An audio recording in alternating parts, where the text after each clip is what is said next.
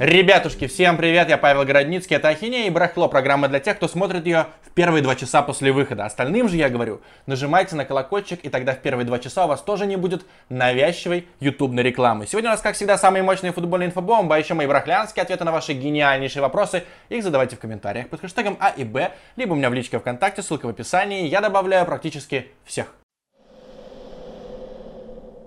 Рубрика «Антикайф». Гарет Бэйл поставил крест на своей карьере. Зинедин Зидан четко сказал Гарику Бэйлу: «Все, ты будешь сидеть даже не на лавке, а на трибуне». Зидан не взял Бэйла с собой в Манчестер на матч с Манчестер Сити. И что должен сделать амбициозный футболист? Он должен прийти к руководству и сказать: так, тренер на меня не рассчитывает, продавайте меня скорее. Что делает Гарик Бэйл? Он: о, а у меня контракт до 2022 года, а по контракту у меня почти 20 лямов евро в год, поэтому я, пожалуй, посижу в вип-ложе на Сантьяго Бернабеу и буду очень тщательно тренироваться. Ну да, Зидан не рассчитывает, ну подумаешь, зато деньги капают. Очень грустно наблюдать за тем, как загибается карьера Гаррета Бэйла, как он сам ставит на ней крест. Потому что, на мой взгляд, Гаррет Бэйл праймовый. В топ-5 футболистов мира. Он очень быстрый, у него отличный удар, он прыгучий, у него мозг тоже на месте. Но вот характер оказался какой-то сумасшедший. Как я уже сказал, Гарик Бэйл пропустит Лигу Чемпионов, но мы-то с вами не пропустим, тем более там будет куча кайфовейших матчей. Барселона-Наполи, Ювентус-Лион, даже Бавария-Челси тоже можно что-нибудь найти в широчайшей линии от моих легальных партнеров из Париматч. Но самое главное, что у Париматч есть летняя акция, бонус до 5000 рублей за первый депозит на игровой счет. Только обязательно проходите верификацию до конца, и тогда вы срубите максимальный бонус. Все условия по ссылочке у меня в закрепленном комментарии. Красава, то есть Евгений Савин, ответил Диме Егорову. Прошло уже 2 недели, наконец-то Красава соизволил, написал пост у себя в Инстаграме, как всегда, куча эмодзи, очень тяжело читать, и меня достала эта история кратко, опять же, за 15 секунд введу в курс дела, кто не знал. Если что, Красава обвинил Локомотив в том, что у Локомотива умер прямо на тренировке, на такой индивидуальный игрок Иннокентий Самохвалов, это игрок Казанки, Казанка фарм-клуб Локомотива. А Дмитрий Егоров взял и записал разоблачение на видос Евгения Савина. Сказал: нет, Локомотив не виноват, ты там все перепутал, накосячил по фактам, как вообще можно такое выпускать? Ждали-ждали ответа от Савина, и вот ответ пришел. И там ответ по пунктам. Евгений Савин все-таки утверждает, что Иннокентий Самохвалов умер на тренировке, что он не шел из банка, а это утверждала жена Иннокентия Самохвалова, ну вернее вдова. Нет, Савин говорит, точно-точно была тренировка. Еще Савин показал фитнес-браслет Xiaomi Mi Band, который принадлежал как раз Иннокентию Самохвалову. И там было написано, что 4000 шагов, 4 километра. Что должен доказать фитнес-браслет, я не понимаю. Это используется как пруф, что вот, смотрите, пульса нет. Ну, понятное дело, что пульса нет, потому что этот браслет просто в воздухе висит. 4000 шагов тоже кто угодно мог пройти. Ну и в принципе, как вообще профессиональный футболист может пользоваться Xiaomi Mi Band? Мне казалось, что это браслет для домохозяек и фитоняшек. В-третьих, Евгений Савин показал контракт Иннокентия Самохвалова, объяснил, что да, ему должны были заплатить 2,6 миллиона рублей, а заплатили то ли 2 миллиона рублей, то ли 1,8. Короче, клуб немножечко сэкономил на семье Иннокентия Самохвалова. И еще Евгений Савин показал переписку Самохвалова с врачом. И там Самохвалов говорит: доктор, как мне пройти обследование? Опасно же, что меня могут завернуть. Ему доктор говорит: да, могут завернуть, у тебя там все на грани. Иннокентий Самохвалов сам выдумывал, как бы ему на медкомиссии просто замаскировать свои проблемы. И вот здесь вот самая главная дилемма. Потому что кто-то думает, вот непонятно с чего, что Иннокентий Самохвалов какой-то недееспособный, что врачи должны были ему сказать: нет, Кеша, сиди на диване, мы тебе запрещаем играть в футбол, даже на коробку ты не можешь выйти. Но Иннокентию Самохвалову было, кажется, 22 года. Не 15, не 13, не 10. И он сам должен был соображать, что есть такие риски. И он сознательно шел на эти риски. И к чести комментаторов и подписчиков Красавы, ему в Инстаграме писали: Жека, так получается, Иннокентий Самохвалов сам виноват? Он сам забивал на свои проблемы со здоровьем ради футбола. Знал, на что шел. Я надеюсь, что сейчас эта нудная история, просто вот этот баттл такой заочный между Савой и Егоровым, наконец-то загнется, потому что меня он реально утомил. Уже понятно, что Локомотив зря зажал бабки. Понятно, что Локомотив, вероятно, не виноват в том, что умер у него игрок. Ну и очевидно, что Самохвалов действительно был не совсем ответственным по отношению к своему здоровью. Юрий Жирков продлил контракт с «Зенитом». Но, насколько я знаю, Жиркова хотел перехватить Краснодар. Понятно же, что Жирков воспитанник Академии Краснодара, что Жирков очень молодой игрок, подходит Краснодару по идеологии, какие были бы идеальные молодые фланги обороны Жирков и Смольников. Но сорвалось, Жирков остался в «Зените». Я понимаю, почему он остался в «Зените», потому что там у него титулы. В Краснодаре титулов гарантированно не будет. Ну и в принципе, Жиркова возьмут в Краснодар, чтобы он бегал по левому флангу все матчи просто от звонка до звонка. Здесь, в «Зените», он может выходить на 1500 минут за сезон и выдавать результат, забивать вот Спартаку, например, замечательные голы. В принципе, Юра Жирков обычно выходит на поле с выражением лица: «Боже, как же вы меня заебали», а потом творит феерию. Кстати, вот просто я обратил внимание, что Жирков, скорее всего, сыграет и на Евро, и потом на чемпионате мира, и он станет пятым русским футболистом, который сыграл 100 матчей за сборную. Первые 4 – Игорь Акинфеев, Виктор Анопко, Вася Березуцкий и Сергей Игнашевич. То есть Юра Жирков очень близок к статусу легенды. Респект, Юрий Валентинович. Адольфа Гайич стал игроком ЦСКА. И у меня спрашивали и в личке, и потом на стриме в Инстаграме: ну что, как ты считаешь, хороший игрок, достойное усиление? Это огромное заблуждение, что все блогеры и все, кто пишет про футбол, смотрят матчи. Вот играл Гайич за Сан-Лоренсо. Я ни одной игры Сан-Лоренсо в своей жизни не видел. То есть моя экспертиза будет примерно как экспертиза Александра Мостового по РПЛ. Я тоже не видел этих матчей, как и Александр Мостовой не смотрит нашу премьер-лигу. Но я пообщался со знающими людьми, и они мне сказали, что Адольфо Гайич быстрый и хорошо открывается, но слабый в борьбе. То есть у него рост 190 сантиметров, насколько я помню, и не надо думать, что такой столб, который всех распихает и вонзит башкой. Нет, пока что он именно на втором этаже, как пишет в Спортэкспрессе, не так хорош. Но что означает этот трансфер? Что у ЦСКА появились бабки, потому что ЦСКА заплатил Сан-Лоренсо 8,5 миллионов евро. Такой вот план Барбаросса. Адольфа Гайич в ЦСКА. «Зенит» повел себя как империя добра. Не выключайте видео. Не пишите в комменты: «Вонючий бомж, опять отлизываешь своему «Зениту». Но «Зенит» правда повел себя крайне порядочно. Известно, что Далер Кузяев, у которого истек контракт, очень хочет попробовать себя в Европе. И он прямо сказал об этом руководству. И там ему не сказали: так, мразь, либо ты сейчас же подписываешь контракт, либо ты, в принципе, больше на базе не появляйся, забирай свои шмотки и выметайся отсюда. Ему сказали: Далер, хорошо, мы понимаем, что у тебя есть такая мечта, поэтому давай ты до 11 августа определишься со своим будущим клубом. У него есть несколько дней, чтобы переговорить с какими-то европейскими командами, и если не получится, вернуться в «Зенит». То есть нет никакого железного занавеса. Ну, понятно, что с Далером Кузяевым, возможно, так цацкаются, потому что новый лимит, нужны русские игроки, но все равно «Зенит» себя повел очень адекватно. В «Локомотив» перешел Рэмбо. Это такой Слободан Райкович, защитник со дна серии «Б». Внимание, ему 31 год. «Локомотив», как и Краснодар, взял курс на омоложение. И мне кажется, что это такой новый Петкович. Помните, был такой в «Спартаке». И все коллеги, которые смотрели «Бундеслигу», а вот этот вот Слободан Райкович играл в «Гамбурге», все, от Миши Бирюкова до Ромы Нагучева, до Кирилла Дементьева, даже Алексей Андронов написал в Твиттере, что это цирк Автова, что это защитник, который привозит постоянно, что у него фейлы там, где вот просто невозможно обосраться, но Райкович все равно какую-нибудь ахинею обязательно выдаст. И вот у него прозвище Рэмбо, я не знаю почему, наверное, он ломал ноги нападающим, но думаю, что будет очень весело наблюдать за ним в «Локомотиве». У него зарплата 500 тысяч евро в год. То есть не очень большая, но и не очень маленькая. Идеальная для того, чтобы поделиться своей зарплатой с агентами и, например, с Марка Николичем. Классический балканский распил. Артем Дзюба рассказал, как отец отговаривал его от перехода в Тульский Арсенал. Артем Дзюба, как тогда уже многовато больших интервью, он пообщался с чемпионатом, написал открытое письмо на сайте sports.ru и еще поговорил с Федей Погореловым для «Фонтанки». И вот цитата из как раз интервью Погорелову про 2018 год.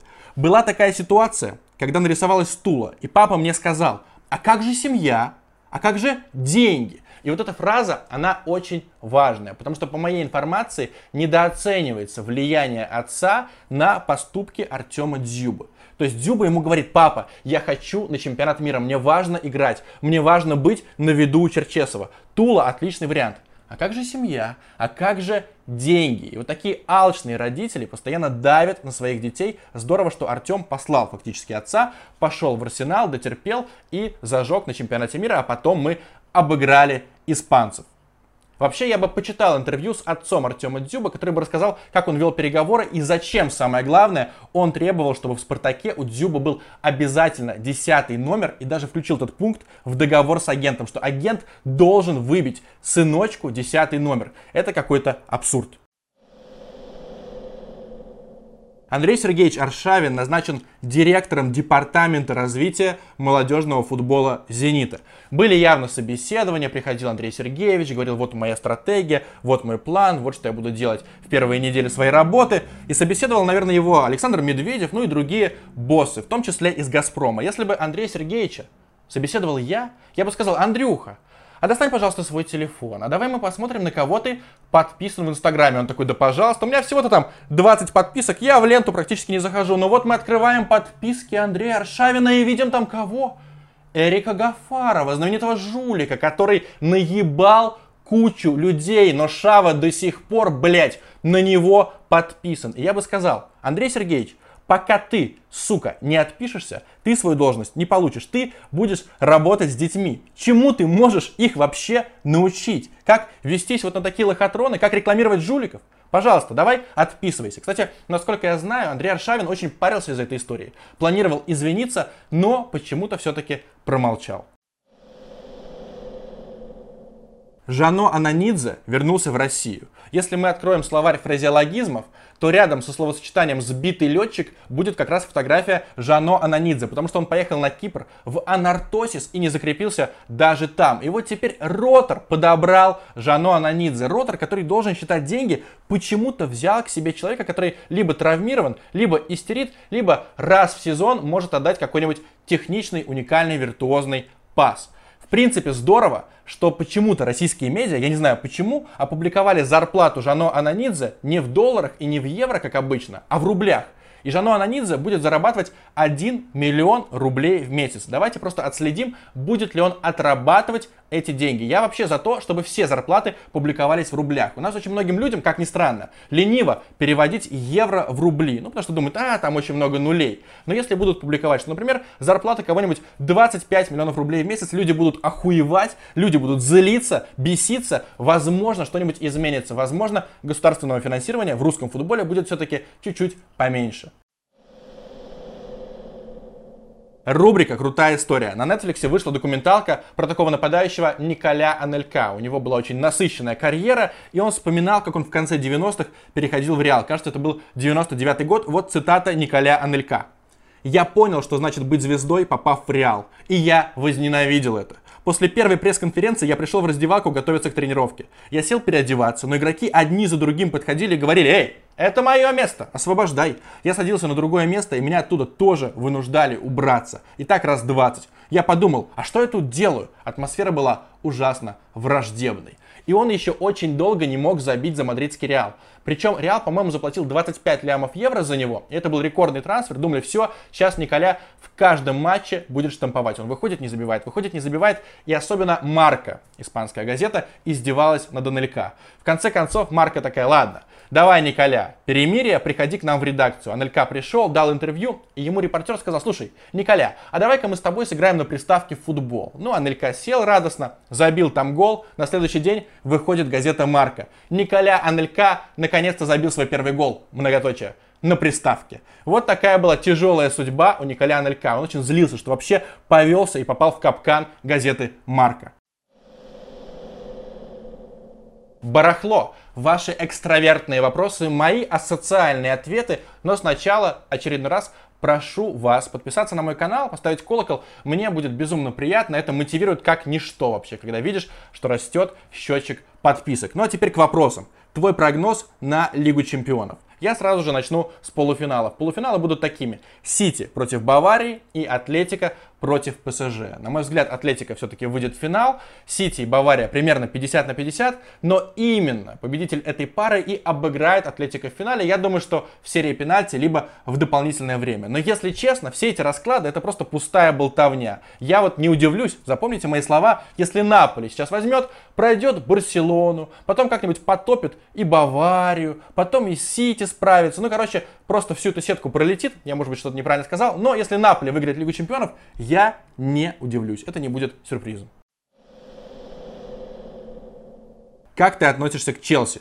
Очень много вопросов, как ты относишься к одному клубу, к другому, к третьему. Но я сейчас выбрал именно этот вопрос, потому что сначала хочу посоветовать вам канал Челси Ньюс. Его ведет Кирилл Бельский, и там просто идеальный клубный канал и для фанатов, и просто для фанатов АПЛ. Там все трансферные инсайды, разборы матчей, какие-то олдовые матчи, воспоминания. Просто замечательнейший канал, ссылочка в описании, подписывайтесь, пишите, что от меня. Я вот просто заценил и понял, что все, блогеры уже лучше журналистов. Вот этот контент смотреть интереснее, чем читать какой-нибудь текст на условном сайте чемпионат.ком. Теперь лично мое отношение к Челси. Оно предельно лояльное. Я никогда искренне не болел за этот клуб, но всегда относился к нему очень хорошо, потому что именно персоналии меня восхищали. И Муриньо, и Лэмпард, и Терри, и Чех, и Дрогба — это мое детство, и к Челси нет ни капельки презрения. Но презрение есть к тем, кто говорит: а, Абрамович сумасшедший, очень импульсивный, это такой просто фидун фактически. Нет! Посмотрите, Абрамович купил Челси в 2003, кажется, году. И с тех пор Челси наравне с Ман Юнайтед самый успешный английский клуб. А если взять эпоху, когда уже не было Фергюсона, там Манчестер Юнайтед не выиграл чемпионат Англии, просто растянуть эти достижения Челси, окажется, что Челси еще и самый стабильный и на фоне Сити, и на фоне Арсенала, и Ливерпуля.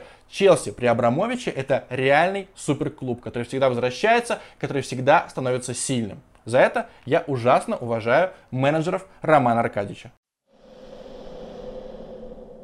Расскажи про Илью Геркуса. Сука, как же мне не нравится Илья Геркус. Он мне не нравится по трем причинам. Он сейчас себя ведет очень навязчиво. Вот он год или полтора там вне футбола, и все. Вот и телеграм-канал, и твиттер, и на все программы он ходит, и везде сует свое экспертнейшее мнение. Заносчивое ебало знатока, про которое говорил Гнойный, это как раз-таки Илюша Геркус. Вторая причина, самое важное, почему я заочно не люблю Геркуса. Есть история, которую пересказал Игорь Рабинер, и эта история правдивая. Когда «Локомотив» выиграл чемпионство в 2018 году, снимали фильм про это золото. Его смонтировали, потом этот фильм показали Геркусу.